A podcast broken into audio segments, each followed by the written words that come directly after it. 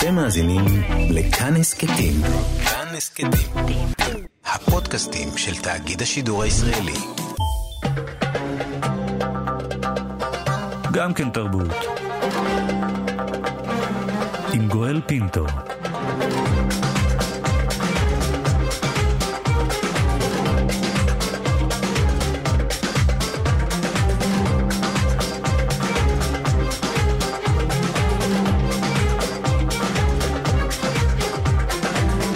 שלום, תודה שבחרתם להאזין לנו. הסכת אה, גם כן תרבות, המיטב מתוך התוכנית היומית שלנו, המשודרת בכל יום ברדיו כאן תרבות, 104.9, 105.3 FM. תהנו. גם כן תרבות, עם גואל פינטו.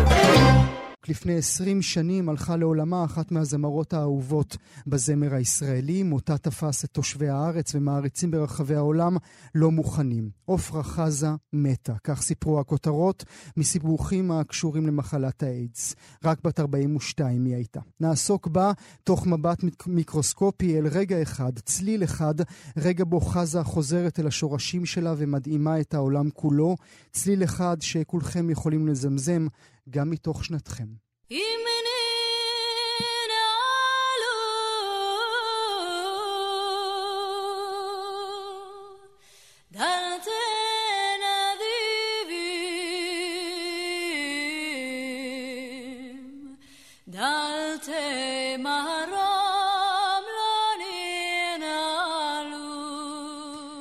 ואם אין לכם צמרמורת, אולי כדאי ש... שלום לאיש כאן ב' וכאן ג', עומר בן רובי. שלום, שלום וברכה, שלום גואל. שלום לערן ליטבין, עורך מוזיקה בכאן ג', שלום גם טוב, לך. בוקר טוב. שניכם יחד uh, מגישים את ההסכת תחנה מרכזית, סיפורה של המוזיקה המזרחית uh, בישראל, כאן אצלנו בכאן תרבות. נתחיל איתך ברשותך, ערן. בכלל אפשר להכליל את עופרה עם שירי תימן כחלק מהמוזיקה המזרחית? אין קשר בין המוזיקה המזרחית שהיא התהוותה כאן אה, בשנות ה-70, בעיקר ב-80, למה שקרה עם עפרה חזה. המוזיקה המזרחית המקומית לא השפיעה על יצירתה והיא לא השפיעה עליה. אה, התקיימה ביקום מקביל בעיניי. אה, עשתה דברים גדולים, אבל אין לה שום השפעה על התהליך המעניין הזה של התהוות של מוזיקה מזרחית כאן. אתה מסכים עם מה שערן אומר? אומר? אני מסכים מבחינת הנוכחות של זה בשדה הפופ, אה, ההבדל הגדול בין הסצנה, סצנת הפופ הבינלאומית שעופרה חזה הייתה לה לכוכבת הישראלית הבינלאומית הגדולה ביותר, לבין מה שקרה כאן במוזיקה המזרחית באותן שנים. אני חושב אבל שהזמרים שנודעו כזמרי הז'אנר המזרחי אה, בשנות ה-80 וה-90 גדלו אה, אם הם גדלו בבתים תימנים, הם גדלו על אותה מוזיקה שעופרה חזה גדלה עליה. ואז כל אחד מהם מתפצל מכל מיני סיבות. זאת אומרת, עופרה הלכה לכיוון אחד והם הלכו לכיוון אחר לגמרי. המקור אבל הוא אותו מקור, הפיצול מגיע מאותו שורש. אבל ההשפעה, כשהדבר הזה חורך... אני באותם שנים גם הייתי, אה, חייתי בחוץ לארץ, אז כן. כשהדבר הזה חורך את כל תחנות הרדיו ברחבי העולם, ויושב כאן זמר מזרחי כאן בישראל, ושומע כן. את עופרה מקבלת את הגרמי, מה זה עושה לו? האם זה נותן לו איזושהי חירות להיות מי שהוא רצה להיות? אמ, אני חושב שבהסתכלות אה, של בדיעבד כן. בזמן אמת, כמו שערן אומר, הנתק היה מוחלט. אלה היו עולמות שונים לגמרי. העולם של אה, מוזיקת הקסטות בתחנה המרכזית בתל אביב, אה, בינות לדוכנים והרציפים של האוטובוסים, היה רחוק כרחוק מזרח ממערב על אמת. מה-BBC. אה, מה-BBC, מתחנות הטלוויזיה בארצות הברית ובאירופה, ממצעדי הפזמונים במערב אירופה, מהמועדונים והדיסקוטקים באירופה, שפתאום ניגנו רבי שלום שבזי. אבל אני כן רוצה לחזור, אם אתה רוצה נעשה את זה עכשיו למקורות ההשראה, או יותר מאוחר עוד בשיחה. רגע נדבר על מקורות. ההשראה. אנחנו שוחחנו, אה, רן ועומר, עם בן מנדלסון. בן מנדלסון הוא מפיק בריטי. הוא זה, הוא זה שגילה לעולם את אה, עפרה חזה. בואו נראה בשיחה שקיימנו איתו דברים שהוא סיפר לנו. in 1984 and 1985, I heard the Opera Has a Yemenite Songs album totally by chance because I was on the telephone to somebody, and in the background, the radio in that person's house was playing Imninalu, and I was working for a record company at the time called Globestyle, one of the early world music labels in UK. And I said, we have to find out who that singer is and what that recording is, and we have to release it and that was just by coincidence because it was on the radio whilst I was making a phone call. And we approached Head Artsy Records, who owned the masters at the time, and they said, "You don't want that. that, that that's the the Yemenite record.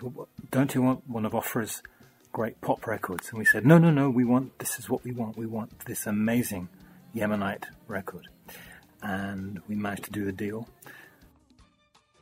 הוא מספר לנו בן מנדלסון ב-1984-1985, במקרה לגמרי שמעתי את שירי תימן של עפרה חזה, שוחחתי עם מישהו, הרדיו אצלו היה דלוק, וברקע היה את אם ננעלו, מיד אמרתי לעצמי, אנחנו חייבים למצוא מי הזמרת הזאת, אנחנו חייבים להפיץ את זה ברחבי העולם. פנינו לעד ארצי, הם שם בעד ארצי אמרו לנו, לא, אתם לא רוצים את זה, אתם אולי רוצים את אחד מאלבומי הפופ הגדולים של עפרה חזה, וענינו, לא. זה מה שאנחנו רוצים.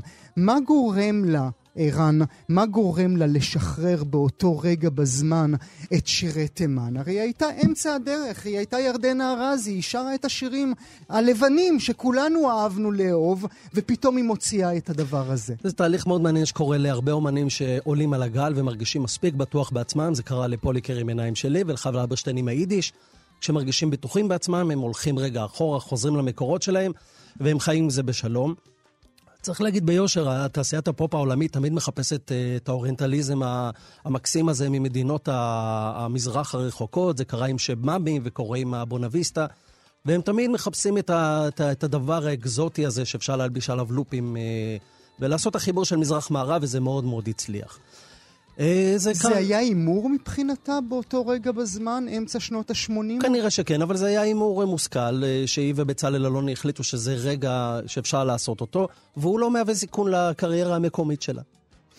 אני רוצה שנמשיך רגע עם השיחה שקיימנו עם אה, בן מנדלסון, שבו הוא מדבר על ההצלחה המטאורית של השיר הזה ברחבי העולם. The success of the Yemenite Songs album was boosted really by Imninalu, which was also a single and had a very, very, very attractive a cappella introduction, which was very, very attractive to people who wanted to sample it. And it was actually sampled, for instance, by Eric B. and Rakim for their paid in full mix, and subsequently sampled by many other people because in those days, early days of sampling, it was very attractive to take samples of vocals and put them onto other mixes. And over the years, I've heard versions of the a cappella sample on Turkish recordings, on Bollywood recordings, and the rest, which makes me realize how universal and how special that, that piece was.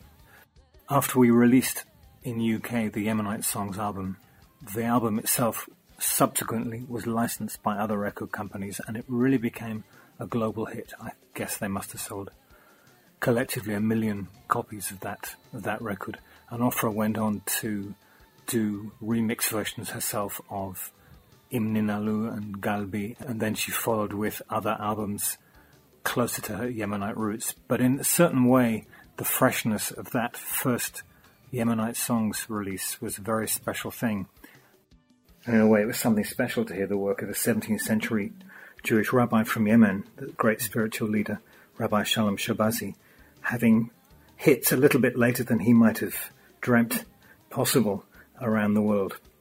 מספר לנו אה, בן מנדלסון, ההצלחה של שירי תימן היה בזכות אה, אם ננעלו שהוצאנו כסינגל, היה שם אה, רגע הקפלה מאוד, מאוד מרשים, אנשים סימפלו את זה, זמרים רבים סימפלו את זה בשירים שלהם, שמעתי גרסאות לאם ננעלו, הוא אומר גם בטורקיה ובבוליווד, זה העיד על כמה החלק הזה היה מרשים, הוא מספר אחרי ששחררנו את שירי תימן, הוא הפך להצלחה עולמית ומכר בטוטל יותר ממיליון עותקים, הוא אומר היה מרגש שהיצירה הזו של רב תימני מהמאה ה-17, רבי שלום שבזי, מצליח ברחבי העולם. רבי שלום שבזי, אה, עומר בן רובי, דיברת על מקורות ההשראה. מקורות ההשראה של רבי שלום שבזי, שפתאום ה-BBC ורחבי העולם, יפן, כמובן, אנחנו מכירים את ההצלחה שהם ננעלו ביפן. המקורות ההשראה האלה הם הרגע שבו זמר יכול לעשות רגע שקט עם עצמו וללכת עם מה שהוא באמת? תראה, קודם כל רבי שלום שבזי, אין ספק, התהפך בקברו שבתאיז שבתימן, שם הוא קבור אגב כמשורר לאומי של תימנים, לאו דווקא של יהודים בלבד.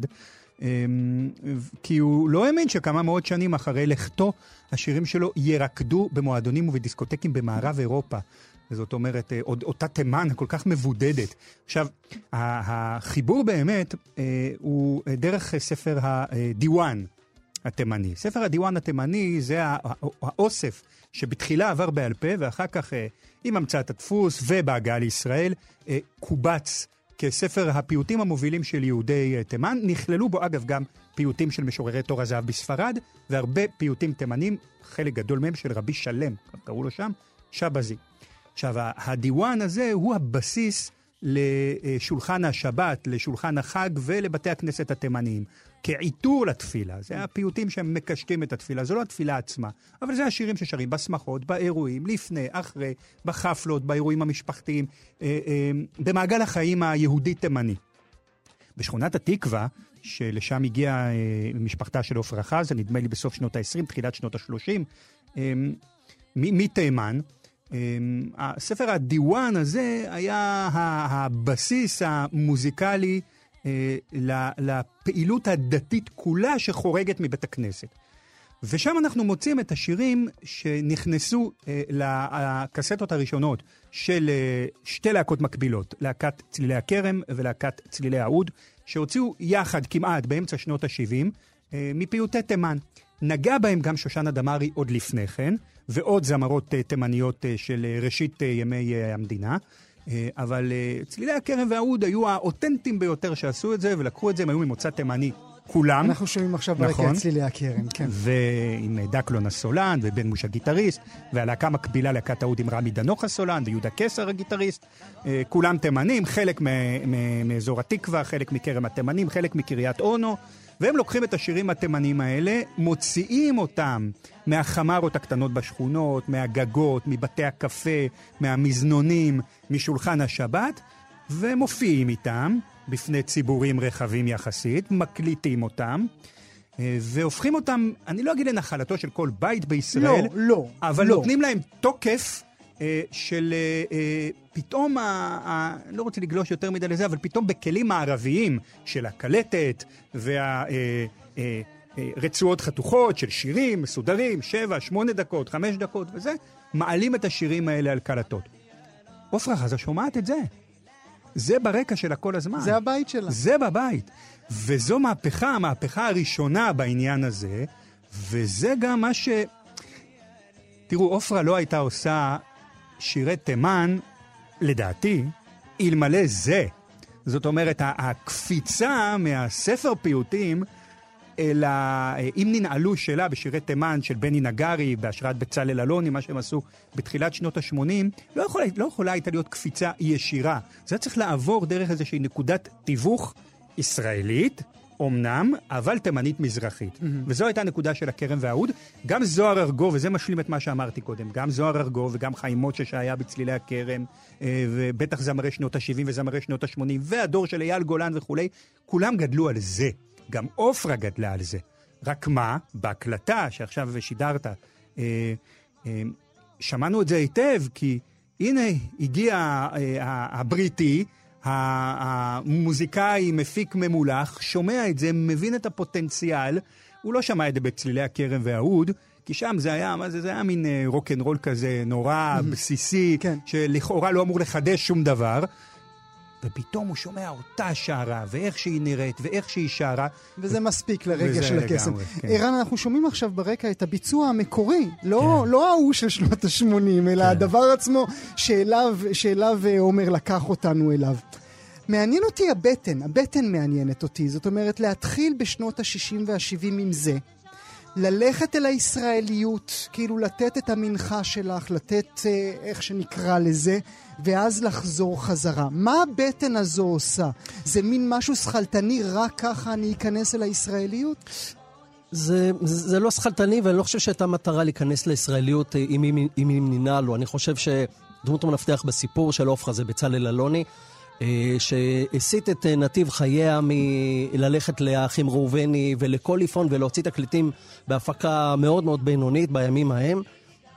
ולקחת אותה למקום אחר, לקחת אותה ליד ארצי, למקום שיש בו את הנגנים הכי טובים, האולפנים הכי טובים, עם אוזן של הפקה, עם יאיר ניצני, אחר כך שכבר שומע מוזיקה מלונדון ומניו יורק, והוא, והוא עושה את השדרוג הזה, ולכן היא לא קשורה למסלול של המוזיקה המזרחית, היא הולכת בנתיב אחר, הדרך של הד ארצי לתקשורת ולרדיו הרבה יותר פשוטה מאשר של האחים ראובני. המוזיקה שלהם לא הושמעה ברדיו, כמעט ולא הושמעה, והד ארצי חולשים על הרדיו, חולשים על התקשורת, והדמות שלו היא הדמות מפתח פה. מנהל שהוא אה, סוג של רודן, במובן הטוב של המילה, מחליט מה היא תשאיר, כותב לה חלק גדול מהשירים. יש כאן את הד ארצי כחברת אה, הפקות גדולה, ויש כאן את הדמות של עופרה באישיות שלה, שהיא מאפשרת את שני הדברים האלה. יש כאן איזה משולש הצלחה, שזוהר ארגוב לא היה יכול לאפשר אותם, כי הוא לא היה נותן לאף מנהל לשלוט בו ולאף mm. חברת תקליטים להגיד לו מה לעשות. והאישיות שלה וחברת התקליטים ובצלאל אלוני יוצרים פה את המשולש הזה, שפשוט מטיס אותה קדימה ועוקף את כל המוזיקה המזרחית מימין ומשאיר להם אבק. אז נדבר אה, רגע, אה, בן מנדלסון דיבר איתנו על דמותה, כי הדמות שלה היא, היא משהו משמעותי מאוד בהצלחה שלה. הנה דברים שבן מנדלסון אמר לנו. I was very, very fortunate in a later stage to be in Ofra's performing band when Ofra decided to perform the Ammonite Songs repertoire live in London. And it was a very great pleasure for me to play that, that music and to learn that stuff and to work with her. She was a very fine, pure singer and very respectful of her Yemenite roots. Ofra was a real star and a really lovely person. In fact, I can't believe that it's 20 years already since she's left us. קשה לי להאמין שכבר חלפו 20 שנים מאז אה, היא עזבה אותנו, כך אומר לנו בן מנדלסון. היא הייתה אדם אה, נחמד, טהור, הוא משתמש במילה הזו, אה, טהור, שכיבדה מאוד את השורשים התימנים שלה. לסיום השיחה הזו, אמור לי אומר, אמרנו שאולי ההצלחה הזו ברגע הזמן הזה של 85 לא השפיעה על אחרים שישבו כאן בזמן בישראל, אמת, בזמן, בזמן אמת. אמת. ואחרי? אה, תראה, קודם כל זה, זה, אשתמש אה, במונח קצת גדול, אבל הוא מתאים גם כאן. זה כן זוקף, זוקף קומתה של עדה שלמה. Mm.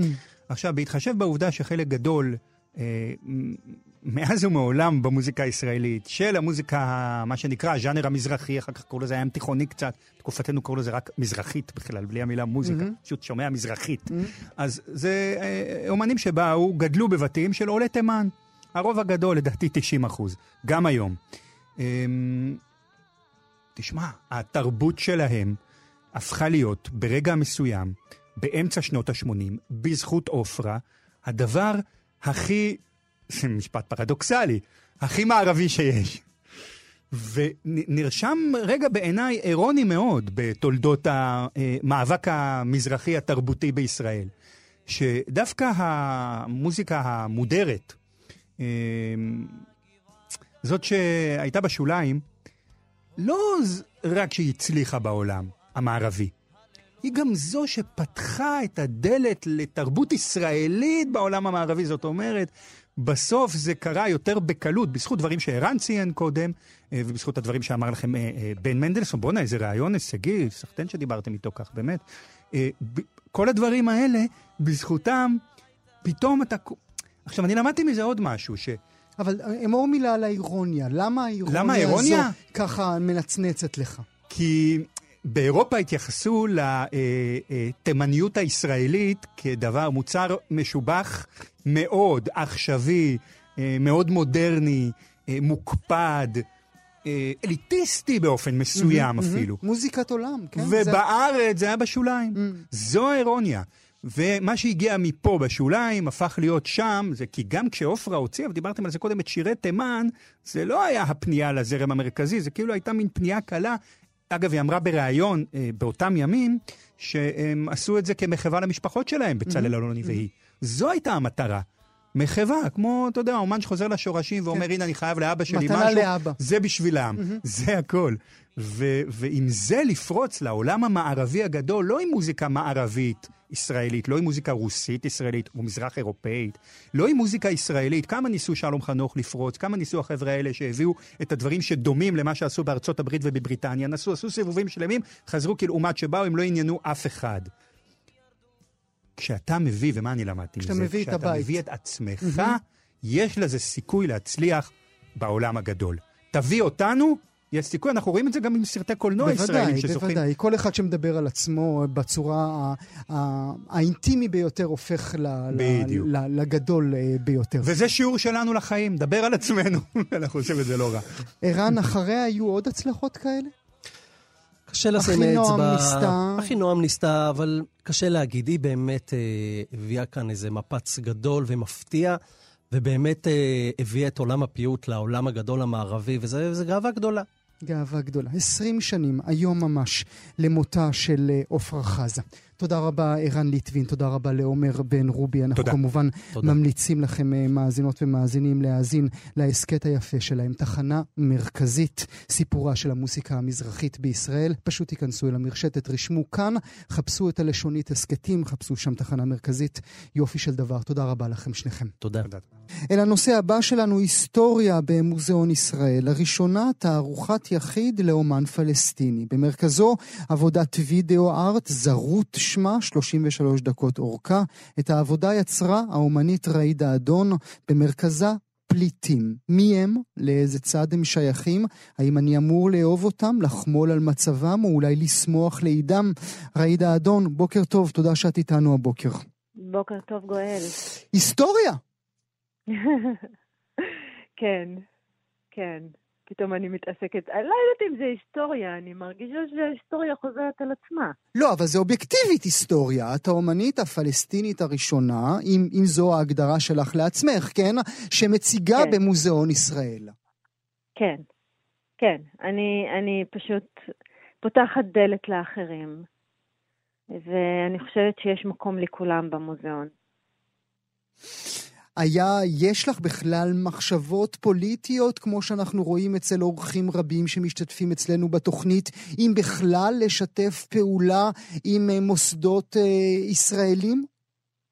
הרי מה זה לשתף פעולה עם מוסדות ישראלים? אני, אני חיה בישראל. מהמם. אני מרגישה, אני חייבת להציג בישראל, זה קודם כל המקום שאני חיה בו, ואחר כך אני אחשוב על חו"ל. זה הבית שלי פה, פלסטין וישראל. כאילו זה אותו מקום, זה כולה מדינה קטנה.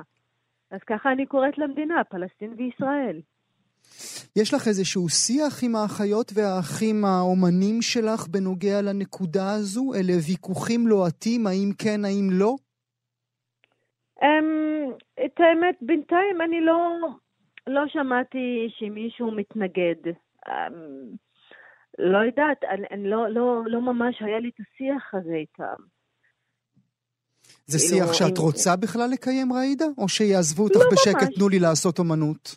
אני, שייתנו לי לעשות אומנות. אני, אין לי זמן לעניין הזה של השיח הפוליטי הזה, שהוא לא, לא מוביל לשום דבר. מהמם. זה, שזה דרך אגב משפט שחוזר שוב ושוב לשמחתי ו, ולכבוד לי כמובן אה, ראיינתי אותך כמה פעמים אה, בתוכנית שלנו כאן. פוליטיקה באמת לא מעניינת אותך. את חושבת שהיא שורש כל הרע. אני חושבת שכן.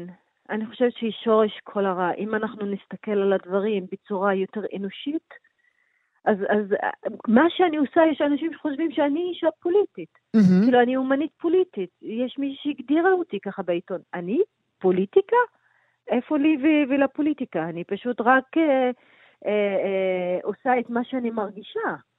כאילו, אני מביעה את הדעות שלי ואת ה... את מה שאני רואה ממה שקורה דרך האומנות שלי. אבל למה, אבל למה, לא- לא למה, פוליטי. למה התווית של הפוליטי אה, אה, מפריע לך, מרגיז אותך, או את לא רוצה להיות חלק ממנו? כי אני לא אישה פוליטית. אני מסתכלת על הדברים בצורה אנושית. כאילו, להסתכל על פליט, למשל, שהוא יוצא מהבית ואין לו בית, זה הופך אותי להיות פליטה, או Mm. שהופך אותי להיות אישה שיש לה חמלה, או שהיא מרגישה בפליטות הזאת, או מרגישה בכאב של האחר. אם אני מרגישה בכאב של האחר, זה הופך אותי להיות פוליטית? האם זה באמת האחר? זו שאלה ש... שהעליתי עם עצמי עם צפייה ב... בעבודת הוידאו הזו. מי הם אותם פליטים? זו את? זה ההורים שלך? זה אולי ההורים שלי שעזבו את אלג'יר. מי הם? זה פליטים שהם נמצאים היום והיו בכל מקום. כי כשהסתכלתי באמת באינטרנט, היה תמונה שתפסה לי את העין ולא ידעתי מה התמונה הזו, חשבתי שהם פליטים, אה, פליטים פלסטינים, ואני קוראת וקוראת. ואז אני רואה שזה גירוש היהודים מנווה צדק בתל אביב בשנת 1917, והם אחזו אחזו במפתחות שלהם, רצו כל כך לחזור לבתים שלהם, וחלק מהם פשוט לא, רובם לא חזרו, הם מתו מצער ומתו פשוט ממחלות. ו- ו- זה, כש, זה היה... כשהטורקים גירשו אותם. כן, וזה היה אותו סיפור כאילו של הפלסטינים, ואז כל מה שקורה עכשיו בסוריה, ו... וזה איזשהו מעגל כזה, מעגל שאנחנו, בני האדם, לפעמים איומים. אנחנו, ברגע שיש לנו את הכוח, אנחנו מגרשים אחד את השני. אנחנו מאוד אוהבים לרכוש אדמות. אנחנו רכושנים. כי אנחנו לא שומרים על שום דבר, לא על הטבע, לא על עצמנו, לא על אנשים שאנחנו אוהבים. אנחנו אנוכיים. ו- ובפרויקט שלי אני מדברת על כל הפליטים. אתה יכול להזדהות עם זה, גם, גם כבן אדם. זה לא קשור לדת ולאום, זה ממש לא קשור. שזה, שזה, שחק... שזה הפטנט שלך, ראידה? זה הפטנט שלך למשוך אותי אלייך על ידי זה שאת לא שמה תווית, על ידי זה שאת לא אומרת, אלה לא רק האחים הפלסטינים שלי, אלא זו גם האימא שלך? כן, אני גם התחלתי את הפרויקט הזה משיר ארס. והשיר ארס לא היה בעברית ולא היה בערבית, אלא היה פשוט ברומנית. והאנשים שם, שבתוך הפרויקט שלי, בתוך הסרט שלי, זה יהודים וזה ערבים וזה אנשים שהבאתי מחו"ל, זה לא שחקנים גם אפילו, זה אנשים פשוטים, שהם כל כך הזדהו עם הסיפור הזה. אז אין לי, אין לי שם, גם הלבוש שלהם הוא לא לבוש אה, עם כאפיה והולכים... זה ממש אחר. צריך באמת לשאול אותך, למה הפליטים שלך יפים כל כך? כי הם היו כל כך יפים. אם אתה תסתכל על כל התמונות בהיסטוריה, זה, זה, הם, הם לא היו אה, עם אה, בגדים הרוסים, והיו והיו כאילו אחרים גם. אני מסתכלת על, הם היו כל כך אריסטוקרטים, שהוציאו אותם מהבתים שלהם. ולא כולם היו ממעמד כל כך נמוך. ו... ואני גם uh, מאוד אוהבת את הדברים האסתטיים. Mm. אז הכל אסתטי אצלי שם ב, ב, בסרט שלי. היה קשה להגיע למוזיאון ישראל? כן. תשמע, שום דבר הוא לא קל, שום דבר הוא לא בא לך בקלות. אני התקשרתי למוזיאון, ואני יזמתי, ואמרתי, אני רוצה שתראו את העבודה שלי. לי מאוד חשוב לדבר שם במוזיאון. לשים את העבודה שלי זה כבר אמירה פוליטית. אני רוצה שאתה והוא תשמעו אותי ותראו אותי. זה לא, אני, אני הרי שמתי את העבודה שלי בבנקסי, בבית לחם. Mm-hmm. זה הכאב, הם, הם מכירים את הכאב של הפליטות. הם מאוד מכירים את הסיפור הזה. אני, רק נסביר למאזינות והמאזינים, אותה עבודת אה, וידאו הוצגה בבית המלון. אתם זוכרים שלבנקסי יש אה, בית מלון בבית לחם. היא הוצגה שם, אה, אז את אומרת, להציג את זה שם זה קל. זה, זה, זה, זה קהל... לא, גם זה לא קל, כי אני עובדת עם יהודים, ויש שם שמות של יהודים, ואני גם מקבלת כסף ממקומות יהודים. מקרן גשר ומפעל הפיס קיבלתי, ואני חייבת לציין, הכסף הזה שייך לאומנים. אף אחד לא נותן לי בחינם. אני גם לא שמה את הכסף בכיס שלי. אני לא מרוויחה מהפרויקט הזה. מי שמרוויח זה האנשים האלה שהם באמת לא שחקנים, שהם באים לעבוד מהבוקר עד, עד הערב כדי לתת לך ולו ולהם לראות את הכאב שלנו ולפתוח את העיניים. תאמרי לי, מבקשים ממך פעם להחליט? מבקשים ממך להחליט אם להיות אה, אומנית, או להיות דוגמנית, או להיות שחקנית, או להיות, או להיות, או להיות? כמו שמבקשים ממני להיות רק פלסטינית, או להיות רק ישראלית. אני לא, אני הכל. ואני נהנית מהכל. וכל דבר תורם לשני. אין דבר כזה להיות אחד. אתה הרבה. ואם אתה יכול לתת מכל דבר קצת, אז למה לא? ואם אתה יכול להיות כל כך מקצועי בכל דבר, אז למה לא? למה אני צריכה לבחור? אני לא רוצה לבחור, אני רוצה ליהנות מכל דבר. אני רוצה ברשותך, אה, ראידה, להשתמש בשחקנית אה, שבך. נזכיר כמובן למאזינות והמאזינים, אה, גם חצוצרה בוואדי, גם אספלט צהוב, גם פאודה כמובן, גם טירונות, אין סוף יצירות אודיו-ויזואליות שהשתתף בהן. להשתמש בכובע שלך כשחקנית, שתקראי עבורנו, ברשותך, מכתב שכתבת מה לידידה יהודייה, נועה קוראים לה, והשתמשת במכתב הזה בפרפורמנס בפתיחת התערוכה במוזיאון ישראל. כן. אז אני אקרא קצת ממה שהייתי כותבת לה, וזה מתחיל ככה. בכל פעם כשהסתכלתי על עצמי, אני מרגישה שהפכתי להיות רע לעצמי. מי את? אני לא בטוחה שאני רואה אותך. את כאן במהלך היום ונעלמת בלילה. חיה חיים שונים מחיי. הפכתי להיות זרה מעצמי ומגופי. האם הגיל מעוות את ראייתי? אני כבר לא מכירה אותך. האם את היא אני עצמי? או שאת שקר שחבוי במוחי ובגופי? את גבייה בתוך גופי, ואני נושאת אותך יום-יום בתוכי. לפעמים אני לא זזה, מחכה לך, מחכה לבואך, כי אין לי משהו אחר חוץ מלחכות לך. אני עפה איתך, ואז שתינו נעלמות אחת מהשנייה. וכמובן יש עוד, אז עוד אני ועוד ועוד. כן. באיזה שפה את חולמת, ראידה? אני לא יודעת. אין לי מושג באיזה שפה. אני חולמת יום-יום גואל. זה, זה הדבר ההזוי. בגלל זה הטקסט הזה שאני אומרת שאני חיה במהלך היום ונעלמת בלילה. יש לי חיים אחרים בלילה, והפרפורמנס כולו בנוי מהחלומות שלי. אמ, אין לי מושג אם יש לי שפה שם. אולי אין לך. אולי אין לך בעצם. כן. זרות, עכשיו במוזיאון ישראל, תערוכת יחיד, אה, הגיע הזמן לראידה אדון. אני מודה לך מאוד, ראידה. תודה רבה שהיית איתי הבוקר. אה, גאווה מקומית שמעניינת במיוחד את התוכנית שלנו עם המנדט שניתן לה, פרס חדשנות של האו"ם הוענק לפרויקט פשוט תרבות. במרכזו הנגשה קוגניטיבית של מוזיאונים ואתרי תרבות. רוני אנקורי היא מנהלת המכון להנגשה קוגניטיבית של אקים, והיא נמצאת איתנו הבוקר. בוקר טוב, רוני. היי, בוקר טוב, גואל. נחמד טוב לשמוע אותך. נתחיל לרגע עם הנחת יסוד. מוזיאונים הם לא מקום נחמד, אה, או אינו מקום מונגש מספיק עבור אנשים עם סוגים שונים של צרכים. אה, אנחנו אה, במשך השנים שלחנו והבאנו בעצם אנשים עם מוגבלויות למוזיאונים ולאתרי פנאי ולמרכזי מבקרים. במסגרת המחשבה ובעצם האג'נדה שאנחנו רוצים להוביל, שאנשים עם מוגבלויות אה, יכולים לצרוך תרבות כאחד האדם, ולכן הם זכאים לצרוך כל דבר באשר הוא, כמו לא, כל זה אחד ברור, אחר. זה ברור, אבל זהו. במצב הקיים היום, האם הם כן, מקומות סליחה. נגישים מספיק? זהו, ואז אה, לאחר כמה, אתה יודע, עשור שבעצם אנשים עם מוגבלויות שכליות אה, אה, בעצם ביקרו במוזיאונים ובאתרים, גילינו שהם בעצם לא לגמרי מבינים עד הסוף את התכנים, הם לא לגמרי מבינים עד הסוף בעצם האתר רוצה להביע או להעביר. אם התכנים לפעמים מורכבים מדי, יותר מדי אה, עומס של אינפורמציה.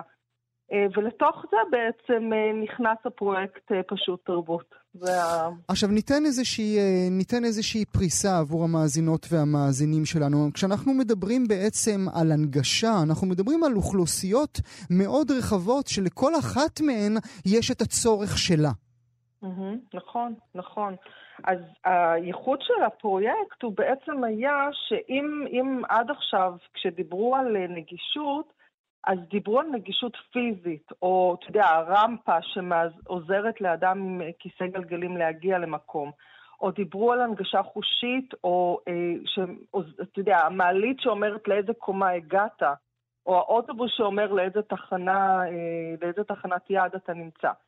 ופה הייחוד של הפרויקט היה בעצם שלקחנו אה, אה, על עצמנו את האתגר לפענח איך אפשר להנגיש אתרים ומוזיאונים ו- ומרכזי מבקרים לאנשים עם הנמכה קוגניטיבית. מה אומרת, זה הנמכה איך... קוגניטיבית? מה זה המילה הזאת? אז אוקיי, אז זה בעצם שם רחב לדבר שהוא אה, בעצם אם אתה חושב על אנשים עם מוגבלות שכלית, מה שבעבר נקראו אה, מפגרים, היום אנחנו קוראים להם אנשים עם מוגבלות שכלית, אבל לא רק.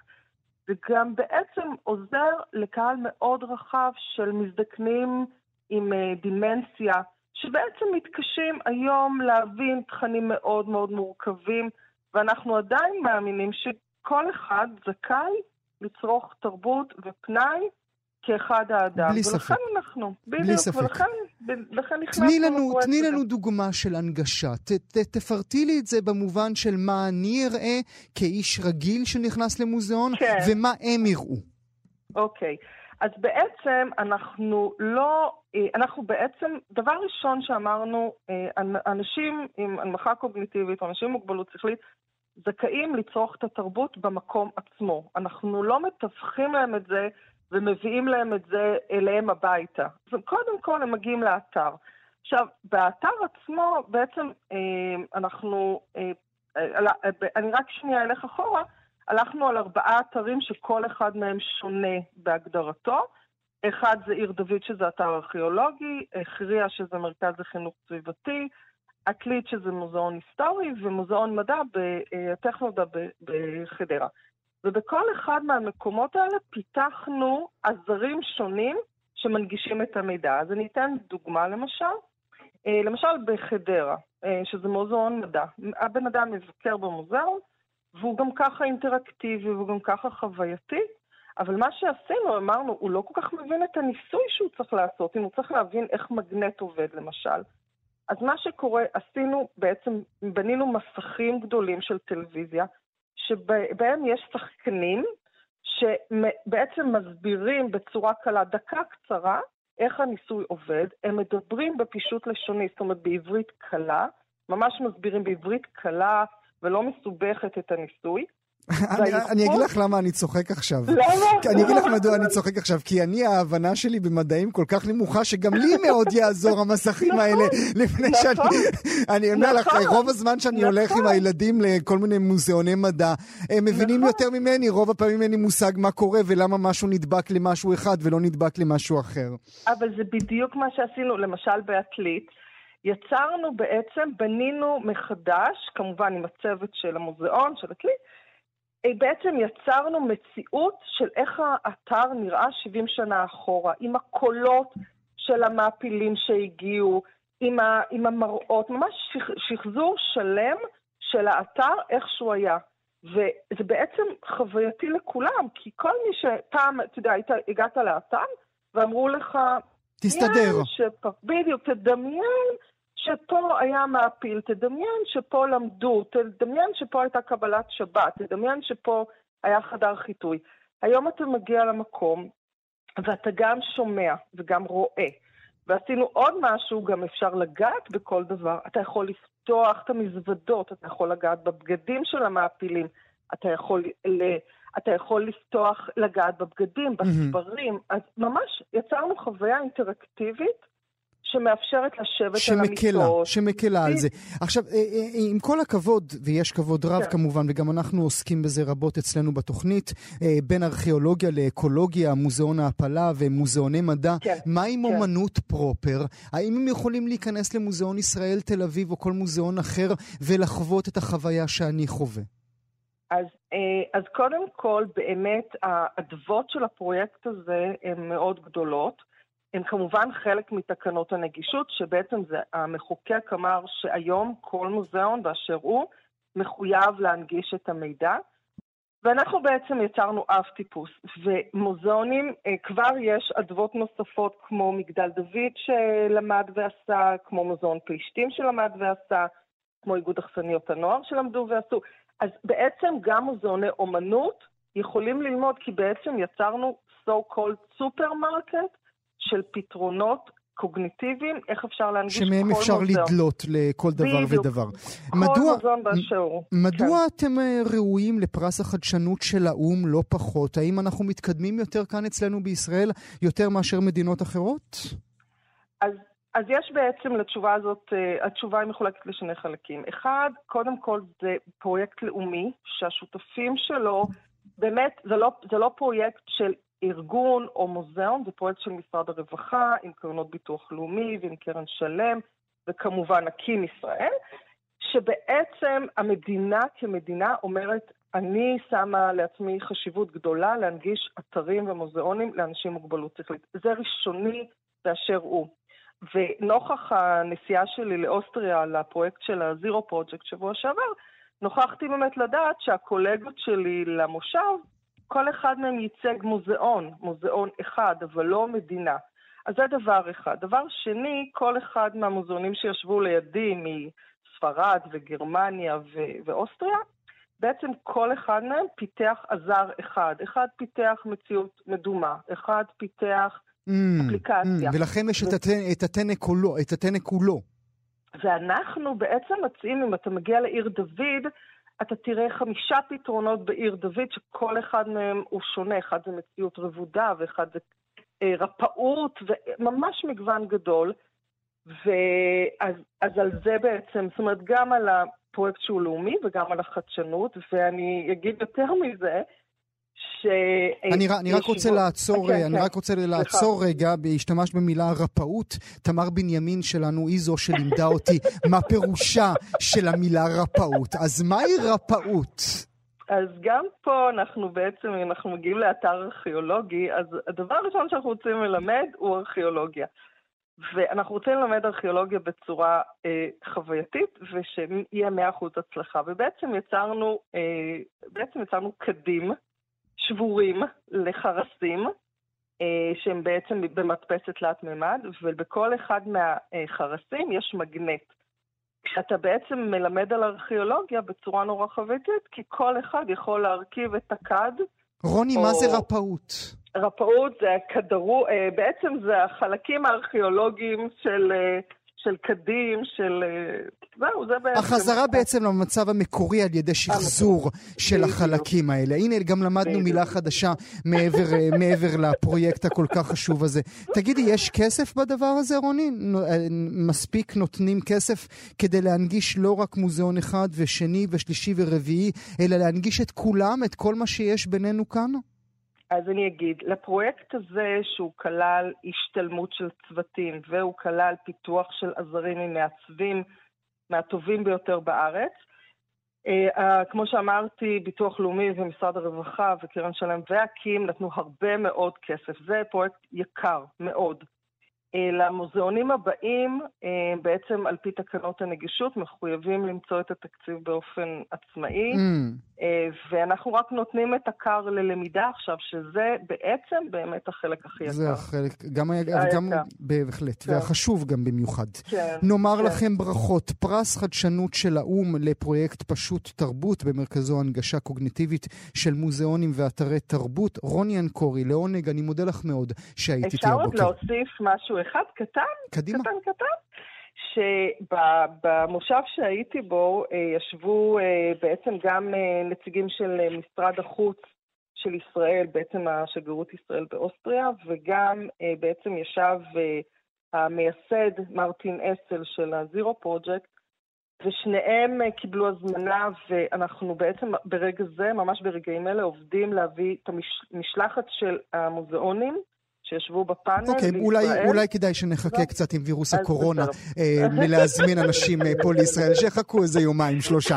רוני אנקורי, אני מודה לך מאוד, תודה שהיית איתי הבוקר. תודה, תודה גואל, ביי ביי.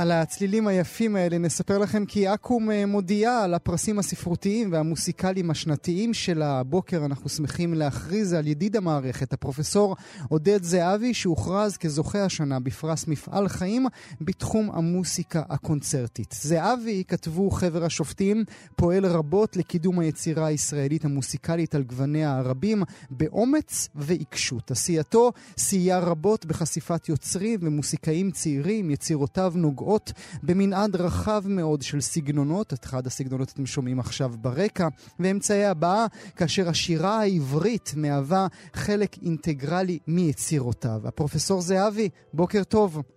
בוקר טוב, אני אה, מחייך בביישנות ומניד בידי בתנועה אה, ענוגה, שאתם לא רואים כרגע למשמע המחמאות האלה. כמה שילמת להם? האמת היא שהוועדה הזו היא אחת החסויות שיש, כי מי שכיהן בעבר בוועדות האלה, אף אחד לא יודע מי הם. הם גם לא לוקחים שוחד, הם חמודים. זה פרס קולגיאלי. תשמע, יש, יש כלל, לא, זו הזדמנות מאוד מאוד טובה להגיד את זה ככה. תקשיב, תקשיב, זה, זה כלל החיים. השופטים היחידים בעולם שהם אנשים חושבים, רגישים, מבינים, עמוקים, זה אלה שנותנים לי פרסים.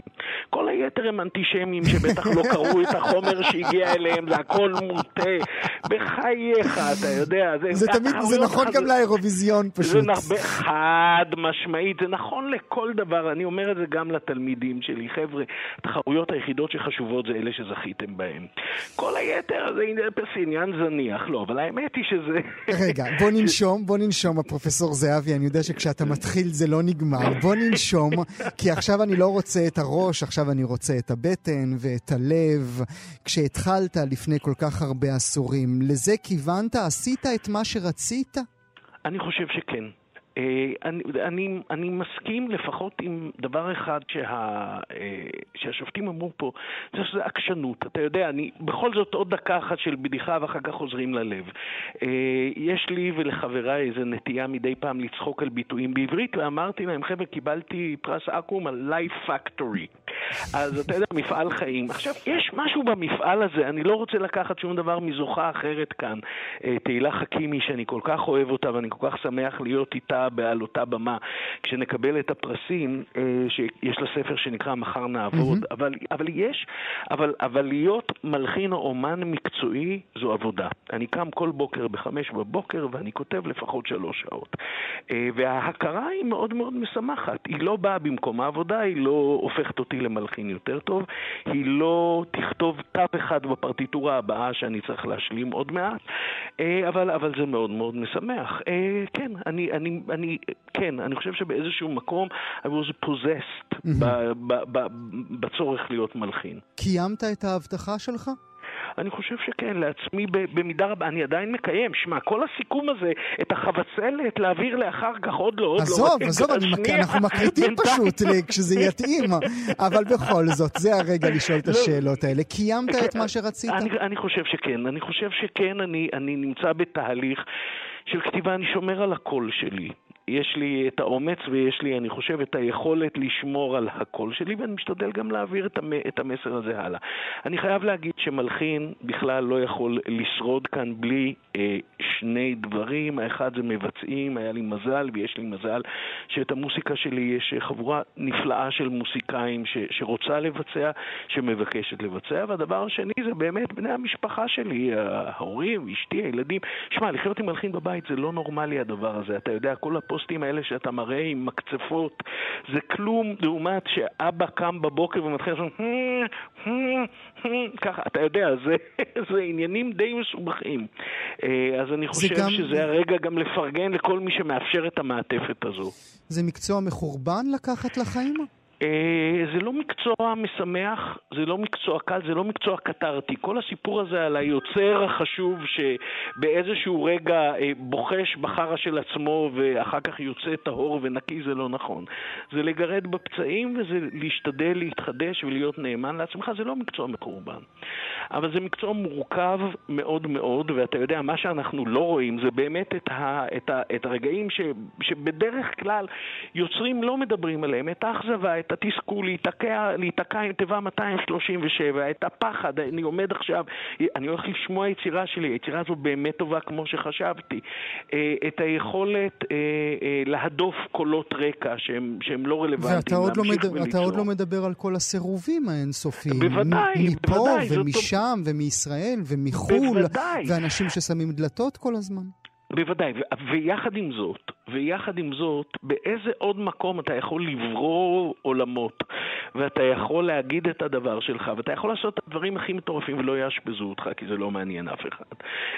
כך שזה כיף, אני, אני חושב שבמידה מסוימת, אתה יודע, בתור מי שנוגע פה ושם באספקטים מסחר, של מוזיקה מסחרית, באמת, האנונימיות היחסית שלנו היא נפלאה, היא משחררת, צריך לעשות בה שימוש אדיר.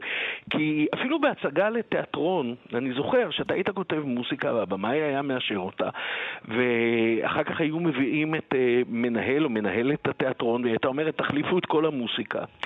והיית שואל למה? כי אומרים, כי הקניינים בנס ציונה לא יקנו את ההצגה. אה, אז אתה יודע, אז, אז המוסיקה הקלאסית, הקונצרטית, יושבת באיזשהו מקום שאם אנחנו לא לוקחים את עצמנו יותר מדי ברצינות, אלא את העבודה ואת הקהל, אז, אז בהחלט לא רע אז הדבר אולי, הזה. אז אולי זה מוביל אותי באמת אל, השעה אל השאלה הבאה, סליחה. אני אבקש אה, לשים לי, להשמיע למאזינות ומאזינים יצירה נוספת שלך. בואו נשמע.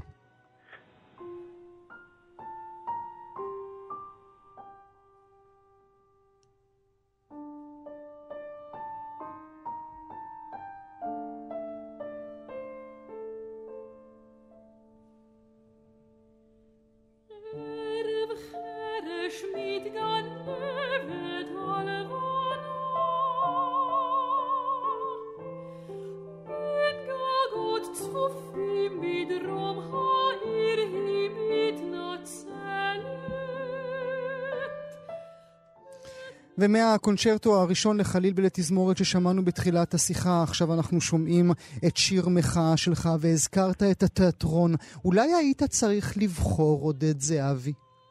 אה, יכול להיות, יכול להיות. ביקשו ממך לבחור? אני חושב שכן, אני חושב שתמיד הייתה איזו תחושה, גם כשעסקתי ב... גם כש... גם... בעצם אני, אני, אני מספר לעצמי את הסיפור הזה שהיה יותר רלוונטי בתקופות אה, קודמות בחיי, שבכל מקרה אני ברגע האחרון יכול לעשות סוויץ' ולהגיע לכתיבה למילים וכתיבה לתיאטרון.